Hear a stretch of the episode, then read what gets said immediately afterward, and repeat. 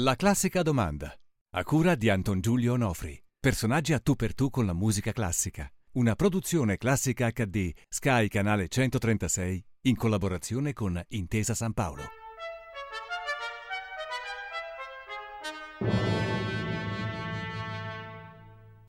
Bentornati alla classica domanda.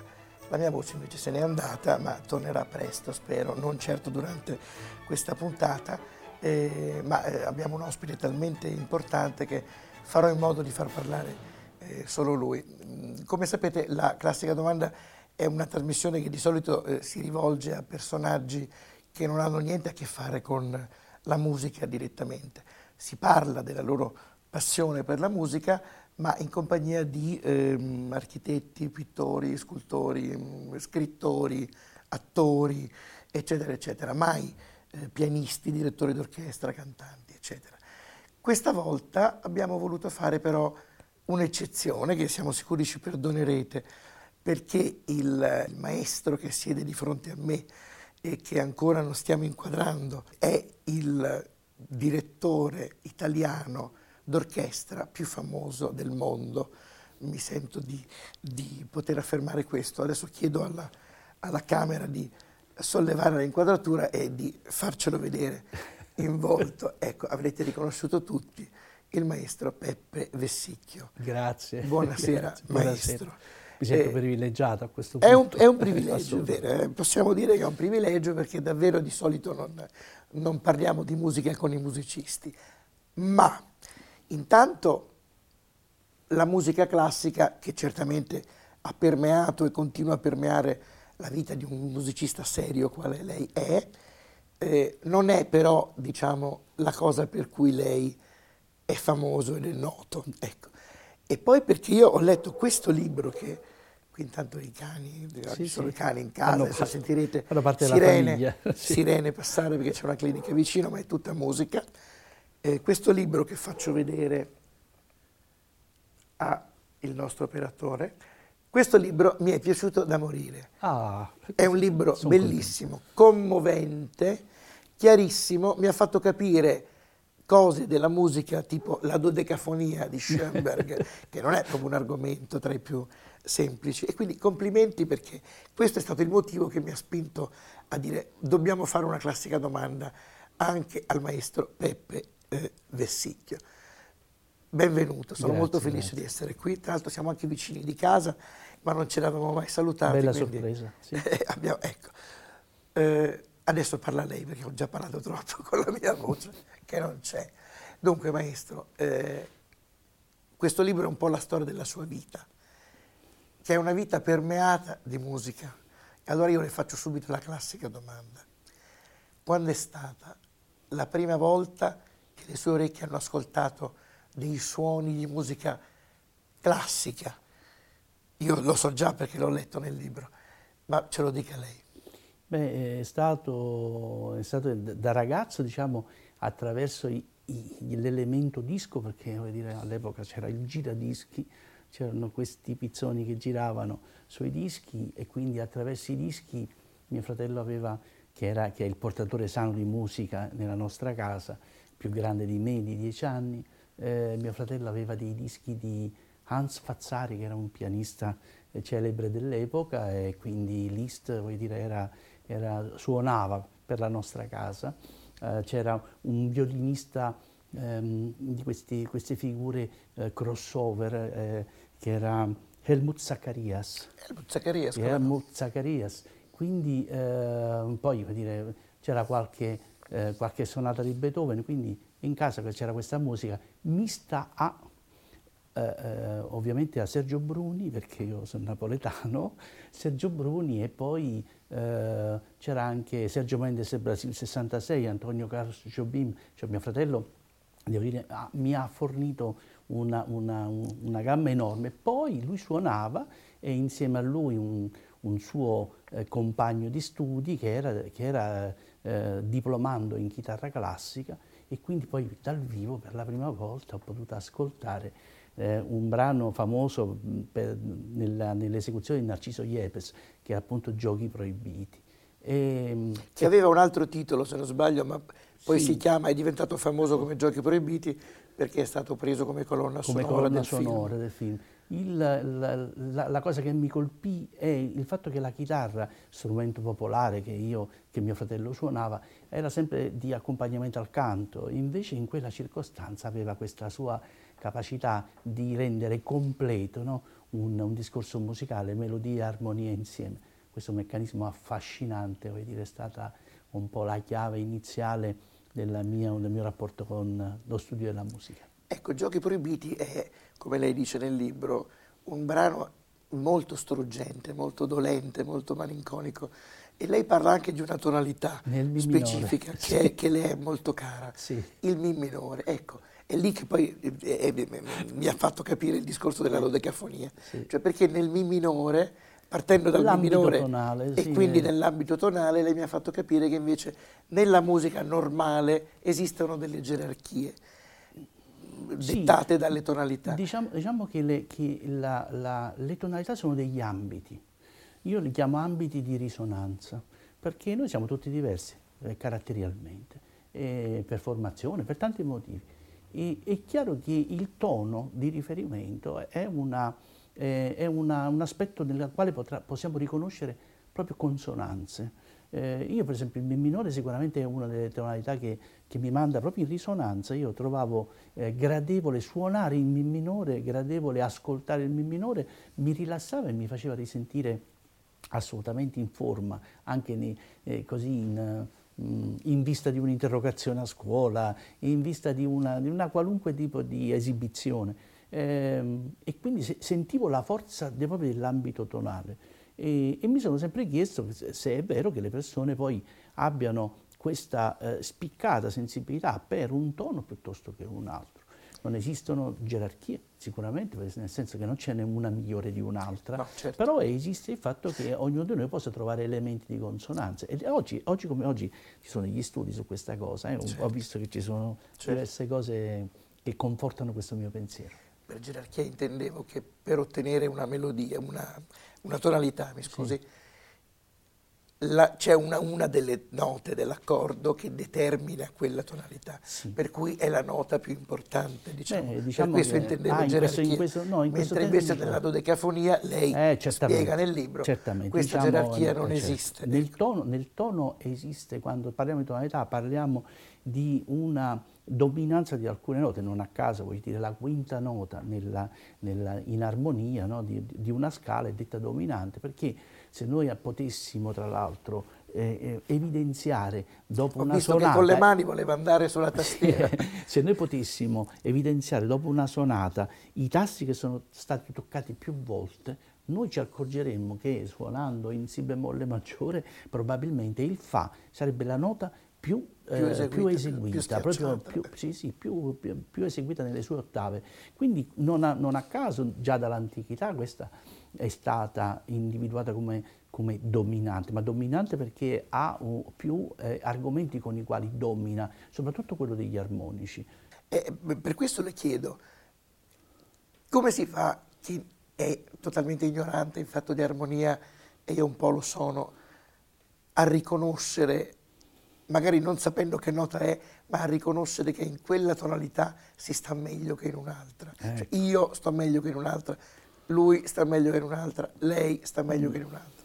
E diciamo che ci sono, eh, di sicuro uno dovrebbe eh, cominciare a farci un- una prova, intanto cominciare a vedere quali sono proprio gli elementi che... in- Ma che- come che si fa nel mondo moderno dove veniamo inondati Ah, continuamente da, da musichette, da ascensore, da dove, dove il silenzio non esiste più. Quindi Eh, il dove il silenzio non esiste non più esiste. penso che sia veramente difficile, perché c'è, c'è molta confusione.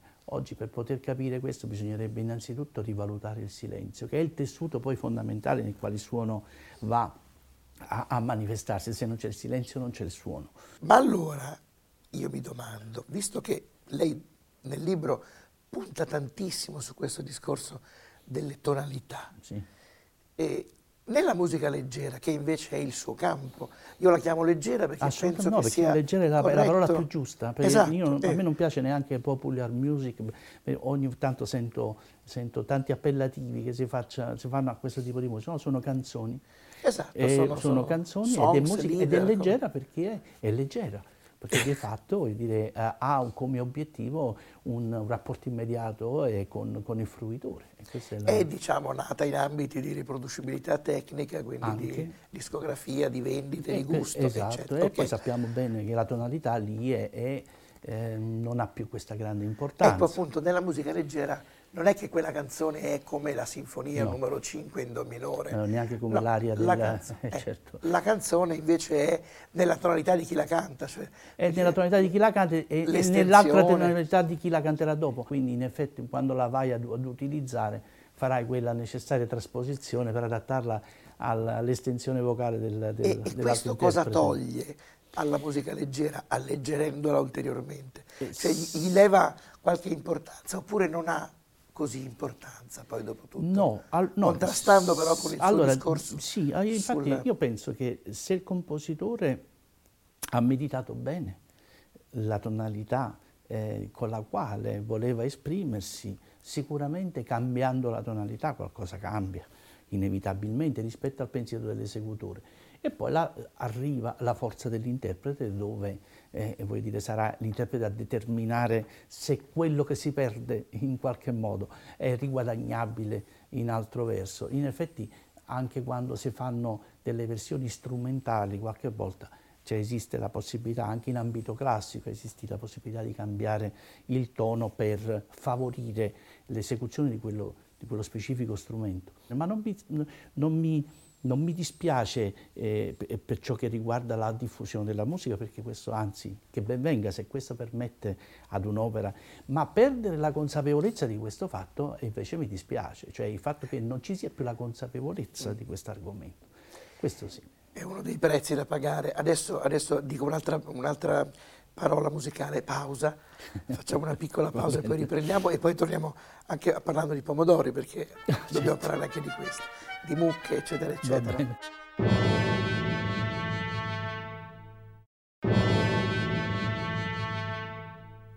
Seconda parte della nostra conversazione con il maestro Peppe Vessicchio. Allora, pomodori, la musica fa crescere i pomodori. È un titolo un po' provocatorio, ma eh, non credo che sia fatto solo per vendere di più il libro, perché poi lei spiega esattamente.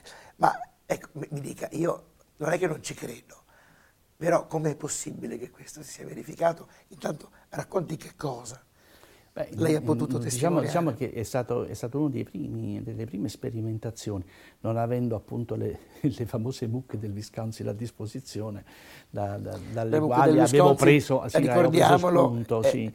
Erano queste mucche che ascoltando, che ascoltando musica... Mozart e, e non i Led Zeppelin che gli scienziati avevano in quella circostanza avevano visto le due possibilità, ah. mostravano con, con, Mozart di una produzione maggiore di latte.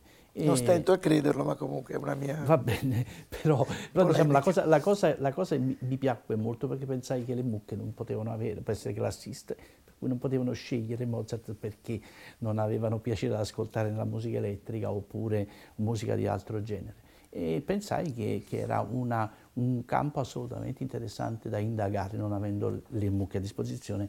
Mi sono rivolta alle piante dove c'era comunque, c'erano altri studi che partivano da Chandra, addirittura un fisico dei primi del Novecento, e poi c'erano, c'erano tante altre eh, tanti altri sperimentatori, anche eh, l'Università di, di Firenze, c'è un, dove c'è un laboratorio di neurobiologia delle piante, aveva già installato a Montalcino su dei filari la musica, quindi voglio dire, esistono dei tracciati interessanti sì, no, della reazione parlato, delle piante. Sono notizie che circolano. E quindi io ho cominciato proprio con i pomodori perché eh, eh, ehm, avevo cominciato con delle piantine grasse, poi un amico che produce pomodori in serra mi disse ma secondo te è una cosa che veramente può funzionare? Io dissi sì, per cui abbiamo cominciato la sperimentazione, adesso gli ettari sono tanti, sono 4, 4 ettari, gli agricoltori sono diventati no, non più uno solo, ma 6-7 agricoltori sono a disposizione, non solo pomodori, ma zucchine, melanzane. Che cosa avviene? Perché ecco dove, dove non, è che, non, è che, non, è che, i pomodori hanno le orecchie, mm. no, non certo. un sistema neurologico per il quale traducono la piacevolezza di un suono, ma i, i, le, le, piante, come tutti gli organismi viventi, adesso questa è una cosa abbastanza verificabile, reagiscono a dei principi armonici. Cioè, quindi nel momento in cui l'aria che è fatta di molecole si muove in una maniera armoniosa, loro percepiscono una condizione a loro favorevole. Questa è una cosa che ci deve far riflettere molto, perché vuol dire che tutto ciò che ci circonda ha una forza eh, di impatto su noi stessi, noi siamo creature viventi, lo è il vino.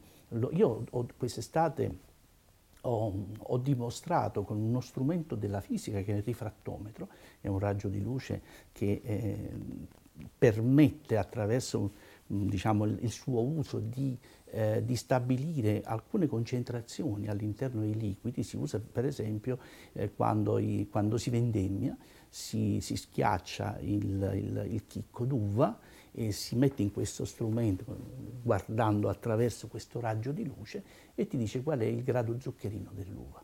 Ora, eh, l'ho, l'ho, fatto anche all'università, ho fatto vedere questa, questa, questa sperimentazione il succo d'uva, quindi ha spremuto omogenizzato, facendo tutti i procedimenti per avere un, un, un composto ecco, attendibile, eh, ha mostrato nei momenti in cui è andato in vibrazione, su, io ho usato un iPad con della musica specifica, ha mostrato di variare questa concentrazione zuccherina. Significa che il composto si riorganizza.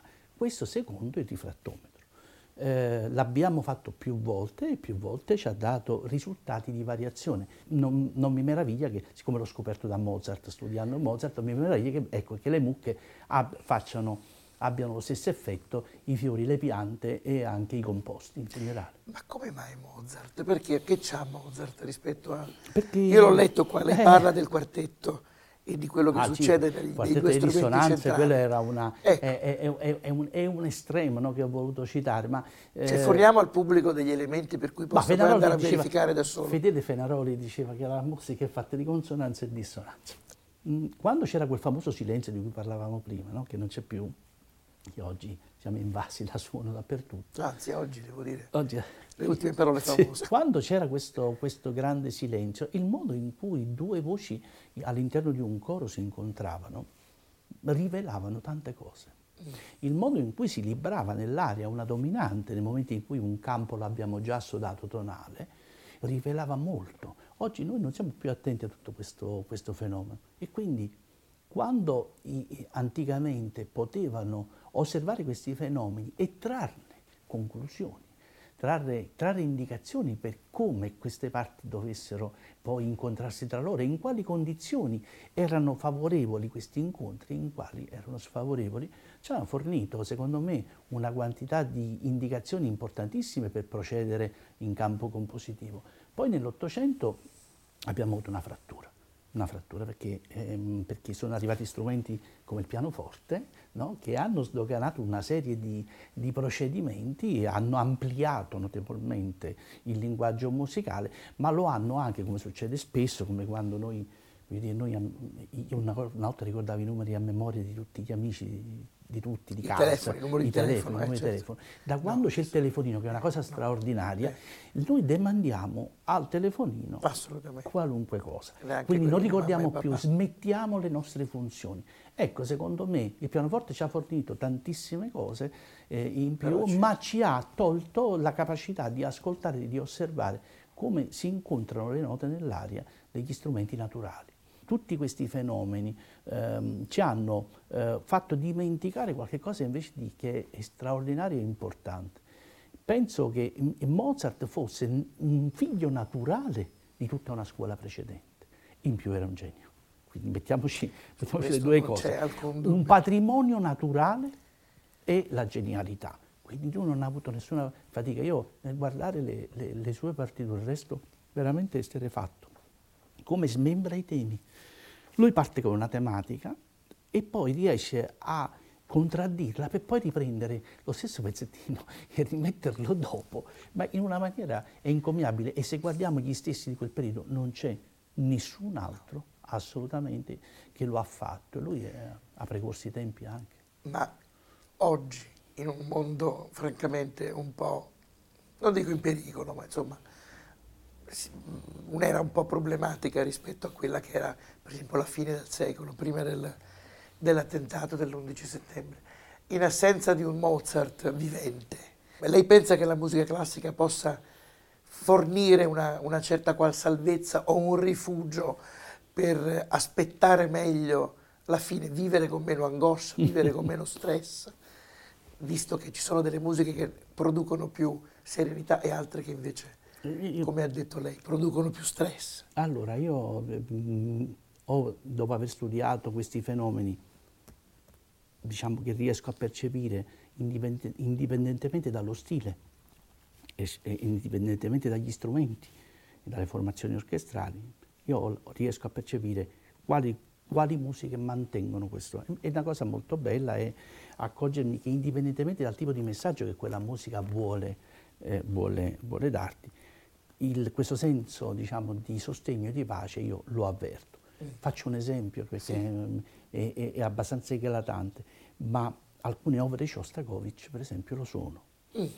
Poi sono andato a leggere, ho visto che Shostakovich è allievo di Maximilian Steinberg, che è stato forse l'ultimo degli insegnanti a San Pietroburgo a utilizzare i partimenti, cioè partendo comunque dalla scuola di, del, di, di composizione del Settecento.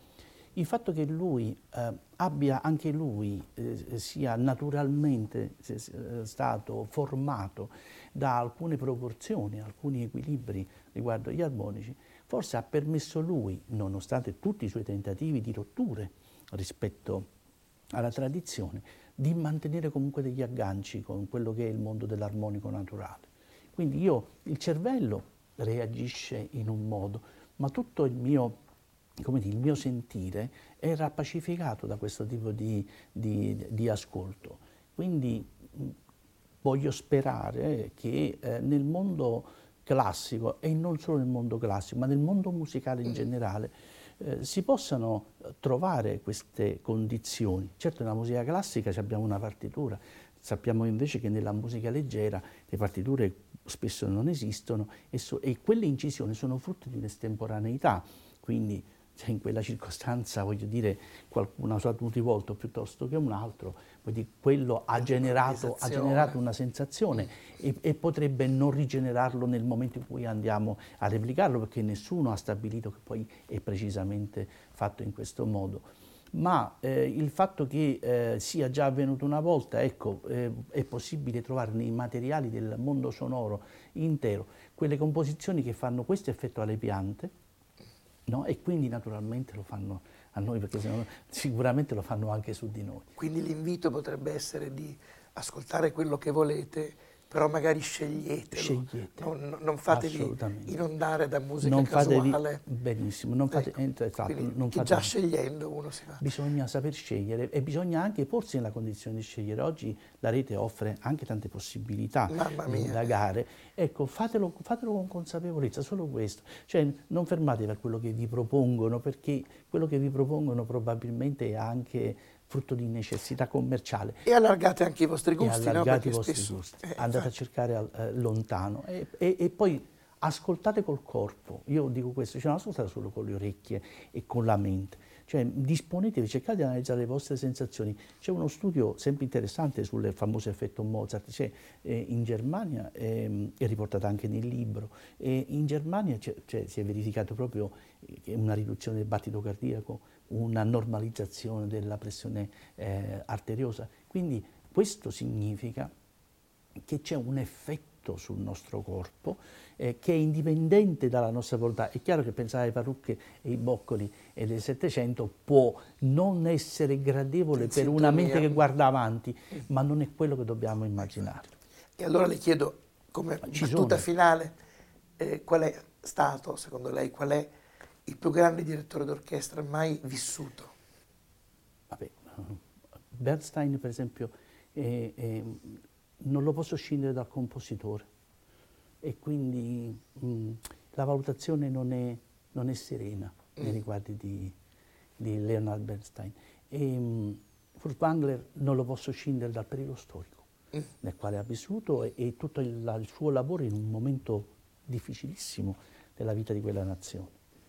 Quindi eh, mm, eh, i direttori sono tanti, eh, le, le, le, gesta di Toscanini, voglio dire, precedono addirittura le sue capacità direttoriali qualche volta, anche se in qualche filmato l'ho visto dirigere ed era eh, sarebbe stato bene in Germania forse a dirigere perché aveva un aspetto di una, di una determinazione unica. Beh, anche e, noi avevamo un dittatore all'epoca. Eh, certo. e, e, beh, e, lui, e, lui, si è mostrato anche eh, abbastanza, cioè. sì, abbastanza, in contrasto. Il, quello che devo dire che, che ultimamente, de, dei tanti che, che ho, potuto, ho, avuto la fortuna e il piacere anche di, di vedere dirigere dal vivo, cioè, ehm, Daniele Gatti è un direttore che eh, mi piace molto perché... Chi inaugurerà adesso la stagione dell'opera? Mi piace molto perché eh, innanzitutto lo vedo un musicista tra i musicisti. Ecco, dovessi dire che è una persona che quando sta lì non fa sfoggio neanche del suo... Cioè lui non è, per me, ecco, lui è uno, è uno che quando sale sul palco mette una grande umanità, cioè, la, la leggo anche prima, del, del, palcoscenico, al di fuori del rapporto con l'orchestra. Mm, siccome il direttore non canta, non suona, e lui ha il movimento come testimonianza della sua, della sua arte, devo dire che il suo movimento lo trovo estremamente in sintonia con quello che ascolto e con quello che vedo. Cioè, mi sembra tra i direttori quello che innanzitutto non sovrasta mai l'orchestra, non si fa mai bello per quello che gli altri fanno, perché spesso i direttori con lo shampoo appena fatto, voglio dire, muovono la testa al vento e, e, e sui, su alcuni accenti a volte sono più sonori dell'orchestra stessa. E questo secondo me invece bisogna lasciare all'orchestra il merito di quello che sa fare. Spero che Daniele Gatti veda questa puntata e ascolti almeno questi ultimi minuti. Io sono, sono, sono felice per lui, per, per il successo che ha, ma credo che sia veramente meritato ce lo teniamo stretto. Io la potrò incontrare nel, a Montesacro nel nostro quartiere. Esatto. Assolutamente, quindi possiamo prenderci un caffè e mi farebbe piacere continuare a parlare di musica perché eh, la musica è, è, tutto nella mia vita. Ed è il sunto di questo libro, la musica è tutto nella sua vita, nella vita di tutti. Grazie maestro Grazie e noi a ci vediamo alla prossima puntata. La classica domanda, a cura di Anton Giulio Onofri. Personaggi a tu per tu con la musica classica. Una produzione classica HD, Sky Canale 136, in collaborazione con Intesa San Paolo.